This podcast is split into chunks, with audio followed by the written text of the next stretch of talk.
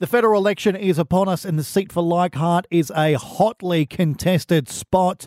This special podcast on our LiSTNR app offers every candidate the opportunity to speak and to share their platform and to discuss why they are the best person for the job. Philip Musumeci from the Greens joins us today. Fantastic surname, i got to say. It is fun to say. How are you, mate? You well? I'm fine, thanks. If uh, a little shaken. uh, why? Why? Why are you shaken? Uh, it's an interview. Oh no! Don't don't. don't. So, Tam, Tammy and I, uh, I think passionate's probably too strong a word, but we, we're devoted to giving everyone that comes in here the same opportunity to talk to our mm. listeners mm. and to help people make, I think, a more informed choice. Yeah. You know, this isn't. No, that's um, good. You know, it's not slag mm. fest. It's not, uh, there's no stitch ups here. We're not going to ask you to recite different mm. facts and figures. We just want to know what you stand for. And um, we're happy that you've joined us today. We're, we're delighted. No, I'm happy to be here, if nervous.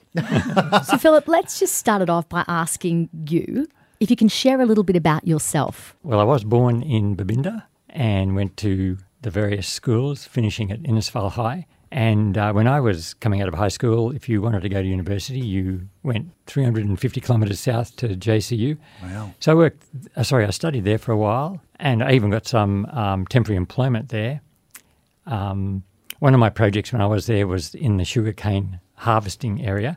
Anyway, I decided I got to a point in my life where I had to either go and do a doctorate or stop thinking about it. And I didn't seem to be able to stop thinking about it. So therefore, I decided to do it. Yeah. And I went to ANU in Canberra and um, studied there for three years. Um, that was uh, one of those interesting times where I'm not sure if you guys can remember getting your first job uh, where you suddenly get a large amount of money. So when you go back to being a, a student as a mature age student, you have the opposite um, effect. So you discover relative poverty. I mean, I wasn't in poverty, but my income went from a yeah. nice value to a bloody hell kind yeah. of value. Anyway, I did that for three years. I uh, one thing about having a lower income, you really study efficiently and you get the hell out in the minimum time. Right. Yep. So did that, and uh, and then I got a gig. I kind of created this project. I thought to myself, how can I get a project in North Queensland and still live with my existing uh, friends in Canberra? So I got a project at CSR Victoria Mill, and that was for sugar milling. Anyway, did a few other things as an engineer. Um, most recent project has been most recent recent completed project has been um, ground based lasers for space junk targeting, and currently I work for another company in Canberra. Um, so that's professionally how I got here. Oh, along the way, I did some teaching at JCU in Cairns and was an academic advisor. And by the way, are you asking me about my name before? Mm. My name there, it, I was christened by the student as doc, students by, so I was christened by the students as Dr. Phil. And I had no idea about this TV show. Oh. But anyway, my job was I would listen to students' problems and try and figure out what we could do. And um, the problems were supposed to be academic, but actually, in the end, they were all uh, financial or personal, and that triggered an academic problem. Anyway, I did that for a while, got the nickname. And these days I have a seven year old son who goes to a state school. Um, you could think of that as another project, I guess. Uh, so, uh, how did uh, how did all this lead into you know uh, becoming green? Yeah, yeah, getting into the green. Um, well, look, about six years ago, I uh, that that uh, idea, by the way, where you you either do something or stop thinking about it. Well, about five or six years ago, I was really irritated at things happening politically, and I would get just annoyed. And then I thought, well, if you're going to get annoyed, you should get involved. So mm-hmm. I joined the Greens. And after a year or so, I got to go on the state council, and uh, that's been a really big learning experience. Um, uh, because that's where we discuss policy and we throw out policy we think is crazy or inappropriate or irrelevant, or we fix up proposals. Sometimes we're reviewing policy. So, anyway, you have to take into account what's happening in the real world. You, you might have policy aims that, you know, in our case, might involve a certain amount of government interaction. But if you see the private sector doing it anyway, and that will be for profit and for environmental reasons, uh, probably with a long term view for both of them. Well, if they're doing it, we don't, or we do something else. Right. So, anyway, that, that's what you can learn when you join a party and um, have a go at formulating policy. And I think that would work in other parties yeah, yeah. too, by the way. Anyone who's interested in having a go, go join one that you think might fit you Yep. and then see what you can do. So, listen, talking Hmm. about policies, are there any that are at the top of your mind that you would like to share going into this election that you stand for? Uh, yeah, I should talk about ours. um, look, I think the main one right now is integrity and climate change management or climate change action. The integrity one, I think, is the fundamental one. If you can't have a government that everybody trusts, then you can't operate in a in an efficient way. Everybody who hears a, a report from a government will say things like, "Oh, is that really what's happening?" or "Should I believe it?" So, getting the integrity right is the primary thing. It's in it's almost independent of whatever else I think you want a government to do. So, for the Greens, uh, we will try again to get our integrity, uh, uh, sorry, our anti-corruption commission through Parliament. Yep. Um, the federal ICAC, that is. Yes, Yep, yes, okay. and it has to be one with an independent watchdog capability. Um, e- even if it's not the perfect ICAC, it will be a start.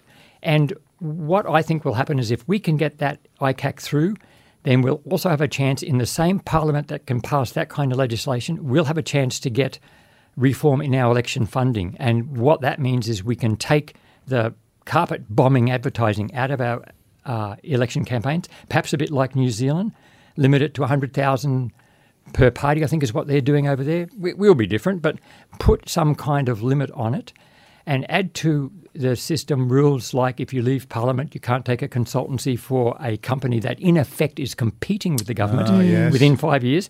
I, as an engineer, have to sign non disclosure agreements and I can't work for a competitor if I leave where I'm working now. Yep. We've got people waltzing out of Parliament on a, I would say, a fairly generous pension and jumping into bed with people who really are uh, in a way competing with us. Yes, we're hiring them to do things, but they're doing it for their interests and we're hiring them for ours. And I would like those people to respect our interests. So that election funding and the ICAC, that, they're the primary things. But if you can do that, then the more obvious uh, policies are climate change handling, the mitigation or the uh, dealing with the causes. And I think in Queensland, but uh, elsewhere in definitely in the east coast, we've got really good arrange, uh, really good situations where if we go about trying to reduce our emissions in the generation area, it automatically means we've got to environmentally and carefully manage renewables in the country because that's where these things are. So we can propo- we can have more jobs in the regions while cleaning up our um, environment. And for Leichhardt, uh, long term, that's going to mean if we can do it quickly enough, it's going to mean maybe less flood mitigation in places like Torres Strait and even low low lying areas of Cairns. So we'll see maybe eventually uh, no longer will we see increasing flooding frequency in those areas. Um, but also, it'll just mean, um, I think, more opportunities in an industrial way for, for people who might be doing fly in, fly out, for example, into regions like Mackay or whatever. Um, a key policy for the Greens is housing, and the idea that the federal government should have a direct action into housing. Uh, we're proposing 50,000 houses a year. Uh, Real Estate Institute says that that's roughly what we need to do to take care of our normal needs. For Leichhardt, uh, one of the more sobering things that I've experienced as a candidate is talking to social services people who are dealing with people who have nowhere to live. And th- there's just a general shortage of houses. I think there's 3,000 applications backlog at the moment for 6,000 people. That's the rough figure. And when you look at uh, where some of those come from. Some of them are the ones you probably expect uh, people fleeing domestic violence who have to immediately have somewhere temporary to live. And in Cairns, th- this is uh, sort of unbelievable to me, but maybe I live, live a sheltered life.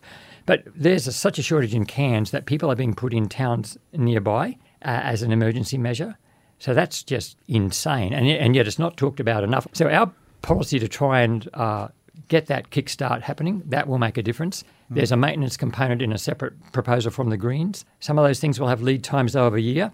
So, you know, we're not going to probably really capture the immediate emergency. Um, state government probably has to still step up there. So, um, for, in your view, what would the electorate benefit if you were elected? I think probably it's good to split these up into short term and long term. Longer term, if we get the transition to renewables right, we are going to uh, ultimately protect those environmental assets we have. For example, uh, the reef, which drives a lot of tourism, Yep. even the wet tropics, uh, even just the obvious things like um, having our farmland sustainable.